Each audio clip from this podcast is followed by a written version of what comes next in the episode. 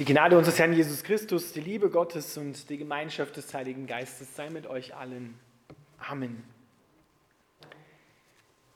Ich lese noch ein paar Verse aus dem schon gesagten Text vom Propheten Jesaja, vom König Hiskia vor, Jesaja 38. Hiskia verfasste eine Schrift, als er krank war und wieder genas. Und er sprach, auf dem Höhepunkt meines Lebens muss ich durch das Tor des Totenreiches hindurchgehen. Ich bin nun den Rest meiner Jahre beraubt. Ich sagte, ich werde Gott, den Herrn, hier unter den Lebenden nicht mehr sehen und keine Menschen mehr bei den Bewohnern des Totenreiches. Meine Hütte wurde abgebrochen, über mir weggenommen wie ein Hirtenzelt. Wie ein Weber habe ich mein Leben zu Ende gewebt, vom Webstuhl wird mein Faden abgeschnitten. Vom Tag zur Nacht machst du mit mir ein Ende. Redete ich mir auch bis zum Morgen gut zu, so zermalmt er doch wie ein Löwe alle meine Knochen. Ja, noch bevor der Tag zum Abend wird, machst du ein Ende mit mir. Ich zwitscherte wie eine Schwalbe oder ein Kranich, ich gurte wie eine Taube, meine Augen sahen flehend zum Himmel. O Herr, man bedrängt mich, hilf mir. Und nun, was soll ich sagen? Da er sein Versprechen, das er mir gab, eingelöst hat. Ich will trotz Sorgen meinen Lebensweg alle weiteren Jahre gelassen gehen. O Herr, deswegen lebt der Mensch auf und allein durch diese Dinge wird mein Geist belebt.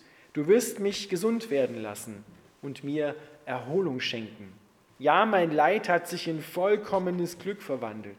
Aus Liebe hat es dir gefallen, mein Leben vor dem Abgrund zu bewahren, denn du hast alle meine Sünden hinter deinen Rücken geworfen. Das Totenreich kann dich nicht preisen. Der Tod wird dich nicht loben. Die tot und begraben sind, können sich nicht mehr auf deine Treue hoffen. Nur die Lebenden können dir danken, wie ich es heute tue. Ein Vater erzählt seinen Söhnen von deiner Treue. Der Herr ist gewillt, mir zu helfen. Darum werden wir, solange ich lebe, meine Saiteninstrumente im Hause des Herrn spielen. Lieber Vater im Himmel, wir bitten dich, dass du unsere Herzen öffnest für deine Kraft, für den, wer du wirklich bist und was du zu tun imstande bist an uns. Wir danken dir dafür. Amen. Ihr Lieben, dieser Text nimmt uns mit in das Jahr 720 vor Christus zum König Hiskia. König Hiskia war der mächtigste Mann im Königreich Juda. Er war reich, er war intelligent, er hatte mehr Frauen als alle anderen. Damals gab es ja noch Polygamie. Und er war so auf dem Zenit seines Lebens. Und dann wurde er plötzlich vom Tod bedroht. Und das, was wirklich ein Hammer ist, dann kommt noch der Prophet Jesaja und sagt ihm es auch noch auf den Kopf zu, so wie die, diese Diagnose, ja. Du wirst sterben, du wirst an dieser Krankheit, die du hast, nicht mehr genesen. Das ist schon ziemlich heftig. Aber Hiskia macht dann Folgendes. Er dreht sich zur Wand auf seinem Krankenbett, sozusagen für sich, und fängt an zu beten. Er betet und sagt, denk doch daran, Herr, dass ich dir immer mit ungeteiltem Herzen treu war und getan habe, was in deinen Augen gut war. Und dann weinte Hiskia bitterlich. Ihr Lieben, das ist das Elend des Menschen in dieser Welt, dass seine Existenz vom Tod bedroht wird. Und das geht uns ja allen so. Egal wie alt wir sind, wie alt wir werden, was wir schon erreicht haben, was wir noch erreichen wollen, der Tod kommt immer unpassend und ungelegen.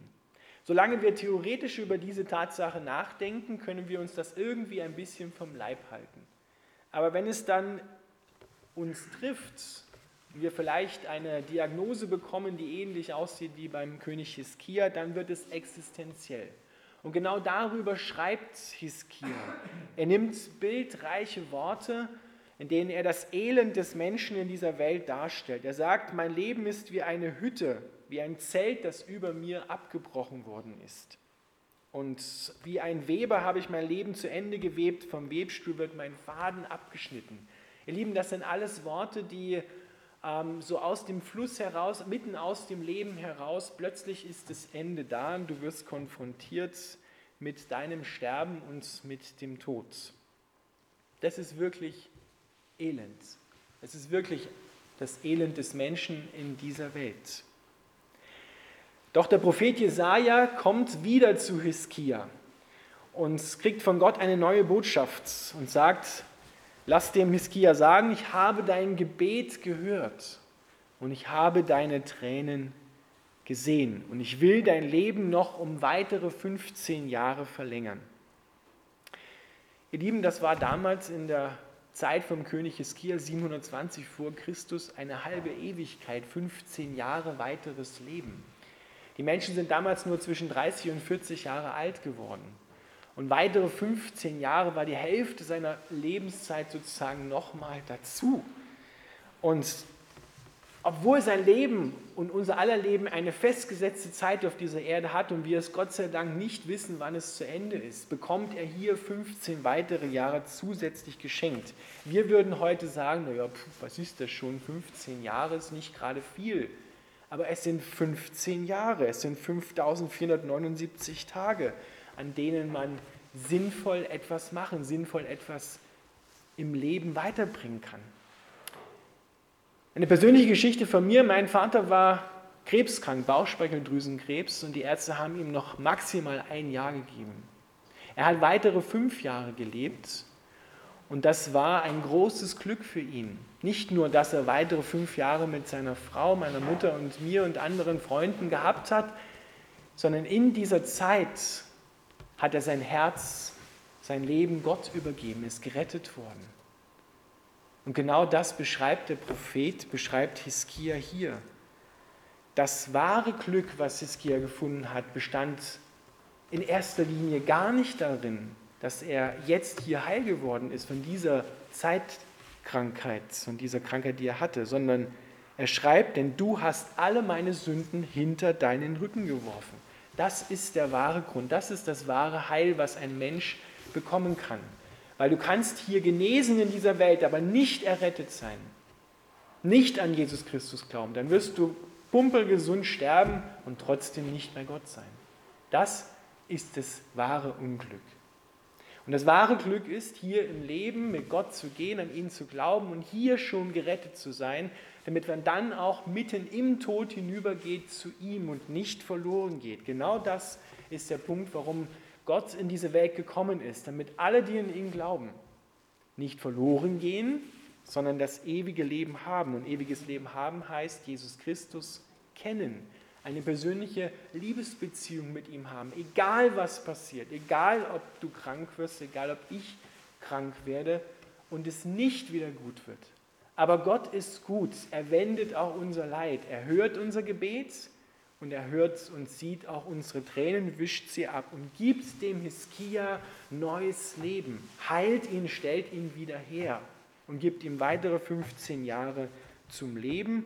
Und das drückt er jetzt hier aus. Voller Dankbarkeit ist er und hebt Gott hoch. Ihr Lieben, das ist kein einfaches Thema das eigene Sterben, der eigene Tod oder die eigene Krankheit, wenn man bedroht wird vom Tod durch die Krankheit. Aber wir müssen uns damit auseinandersetzen und müssen uns damit beschäftigen. Denn Gott sagt es immer wieder, was kommen wird und wer kommen wird. Und er sagt, du brauchst nicht verzweifeln, du brauchst nicht Angst haben, wenn du weißt, wer kommt und was kommt. Gott verspricht uns, dass es ein neues Leben geben wird, dass wir einen Auferstehungsleib bekommen werden, so wie ihn Jesus Christus hat, auf einer neuen wiederhergestellten Erde, in dem der Himmel eins mit der Erde ist, Gott und sein Volk eins sind. Das ist eine wunderbare Zukunft. Wir können sagen, das Beste kommt noch.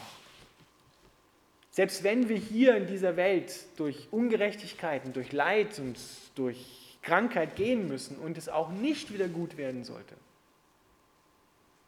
Wenn ich diesen Trost und diese Hoffnung und diese Zukunft weiß und im Herzen trage, dann kann mich das gewaltig trösten. Da gibt es unglaubliche Zeugnisse von Menschen, die wirklich sehr, sehr krank sind und trotzdem froh sind, Jesus Christus zu kennen, an ihn zu glauben und auf eine herrliche Zukunft zuzugehen, weil sie wissen, das hat hier nicht das letzte Wort. Das wird nicht ewig bleiben. Das wird einmal alles ganz anders werden. Ich werde wieder heil sein. Ich werde wieder vollkommen wiederhergestellt sein. Und hier leuchtet so etwas auf in der Geschichte von Hiskia. Diese Hoffnung und dieses Leben, was Gott ihm neu schenkt.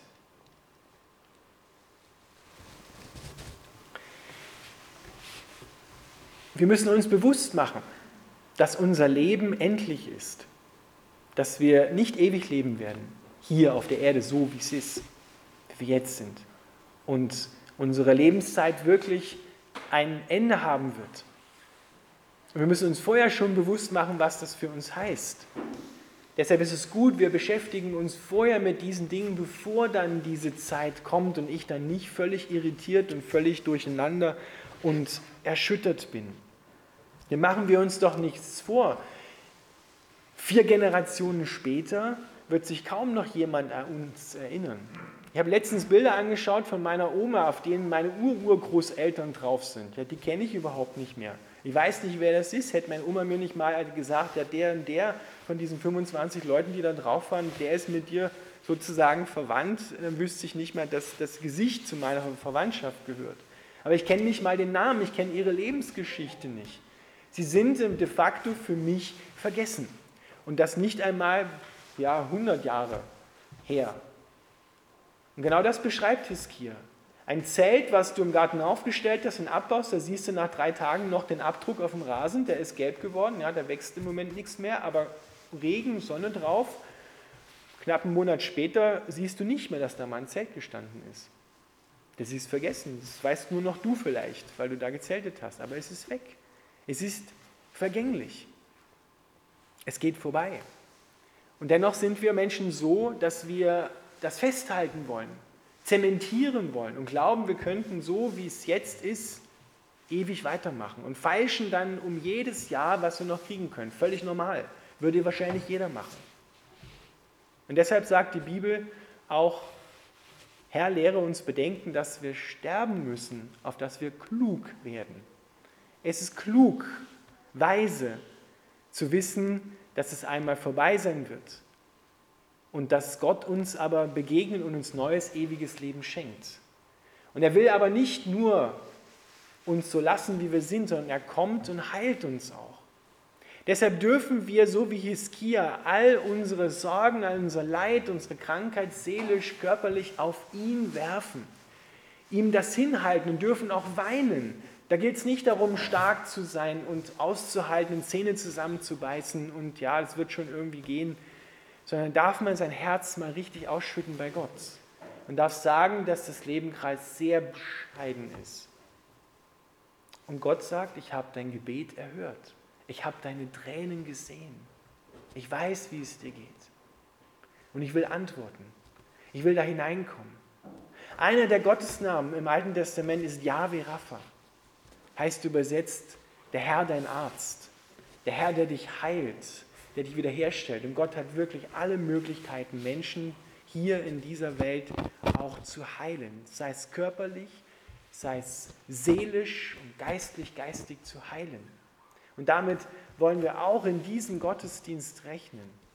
Wir wollen mit Gottes Kraft rechnen, dass er hier ist und dass er auch heute dich anrühren will, da wo du im umfassenden Sinne jetzt mal gesprochen, ein Weh hast, Schmerzen hast, leidest, krank bist, wo Dinge nicht mehr so sind, wie sie früher einmal waren, wo Beziehungen nicht mehr so sind, wie sie früher einmal waren, wo dein Herz weint und deine Augen weinen, wo du nicht mehr weiter weißt. Genau dorthin will Jesus Christus kommen und will dir Heilung schenken und will dir etwas Ähnliches oder genau das sagen, was der Hiskia gesagt hat. Ich habe dein Gebet erhört und habe deine Tränen gesehen.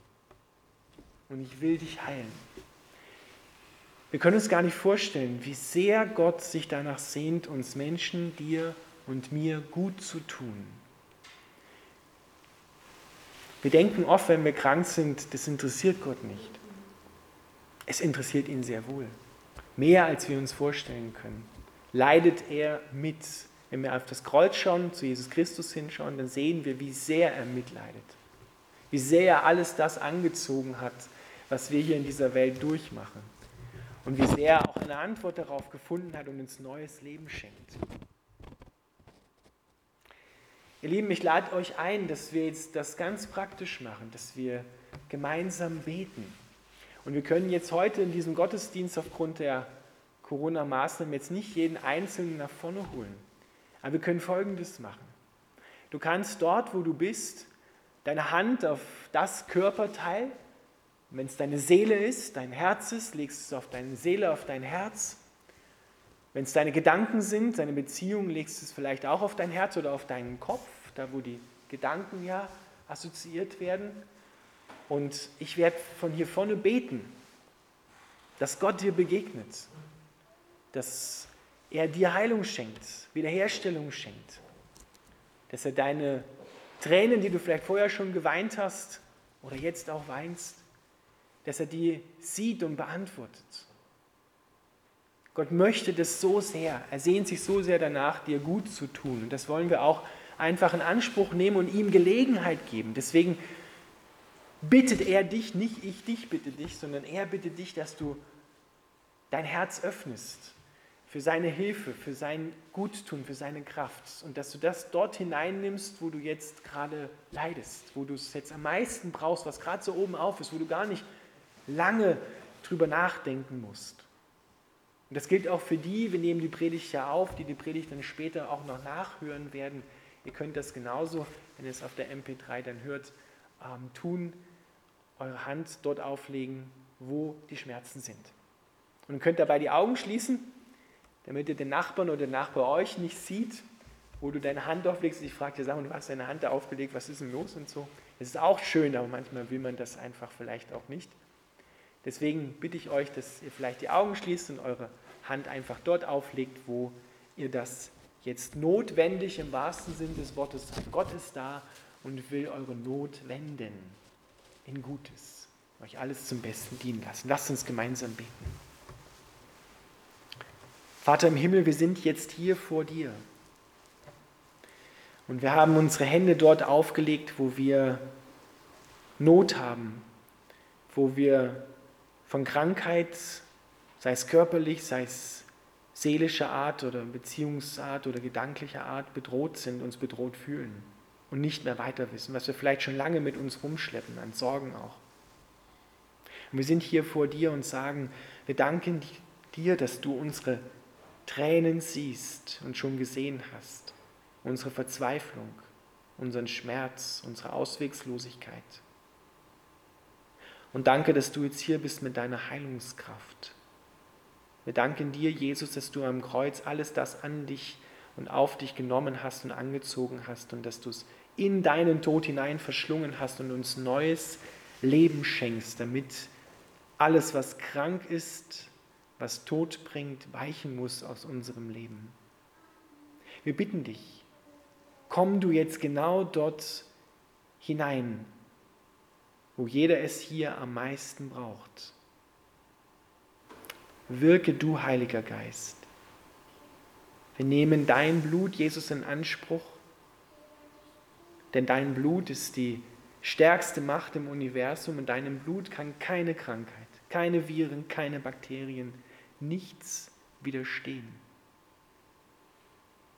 Und so binden wir im Namen Jesu Christi durch sein Blut alle Krankheit in deinem Körper und erklären sie für macht- und wirkungslos. Wir binden alle Gedanken, die sich gegen die Wahrheit Gottes, dass er gut ist, aufgerichtet haben. Ich binde alle Gedanken, wo andere Menschen über dich schlecht geredet haben, wo du dir Sorgen machst, da leg sie jetzt ganz bewusst auf Jesus Christus. Gib sie ihm, überlass sie ihm, lass los.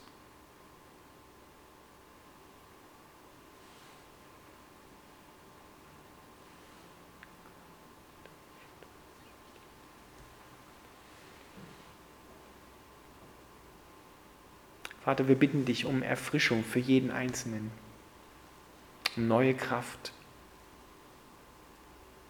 dass du das, was böse gedacht war, gut machst und wendest. Da, wo uns Freude und Kraft geraubt worden sind, da bitten wir dich, dass du kommst und Wiederherstellung bringst. Da, wo Beziehungen zerbrochen sind, bitten wir dich um Heilung, um Versöhnung und Vergebung.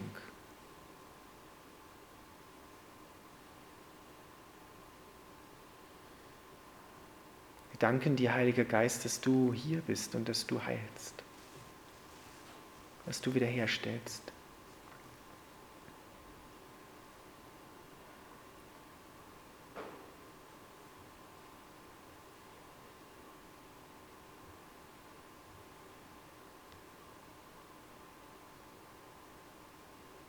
Jesus, so danken wir dir, dass Heilung jetzt in uns ist und dass Heilung letztendlich durchbrechen und siegen muss, weil du stärker bist als der, der in der Welt ist. Weil du stärker bist als alles, was uns das Leben hier kaputt machen will. Und Vater, wir bitten dich auch, da wo wir noch nicht ganz dir gehören, da bringen wir auch unser Leben zu dir und sagen, Herr, erlöse uns leb du dein Auferstehungsleben durch uns. Wir geben dir unser Leben hin im Austausch gegen deins. Vertreib du jede Angst vor Krankheit und jede Angst vor dem Sterben und vor dem Tod. Mach uns gewiss, dass eine Ewigkeit auf uns wartet, mit einer herrlichen Zukunft, voller Leben. Kein Tod, kein Schmerz, keine Krankheit mehr.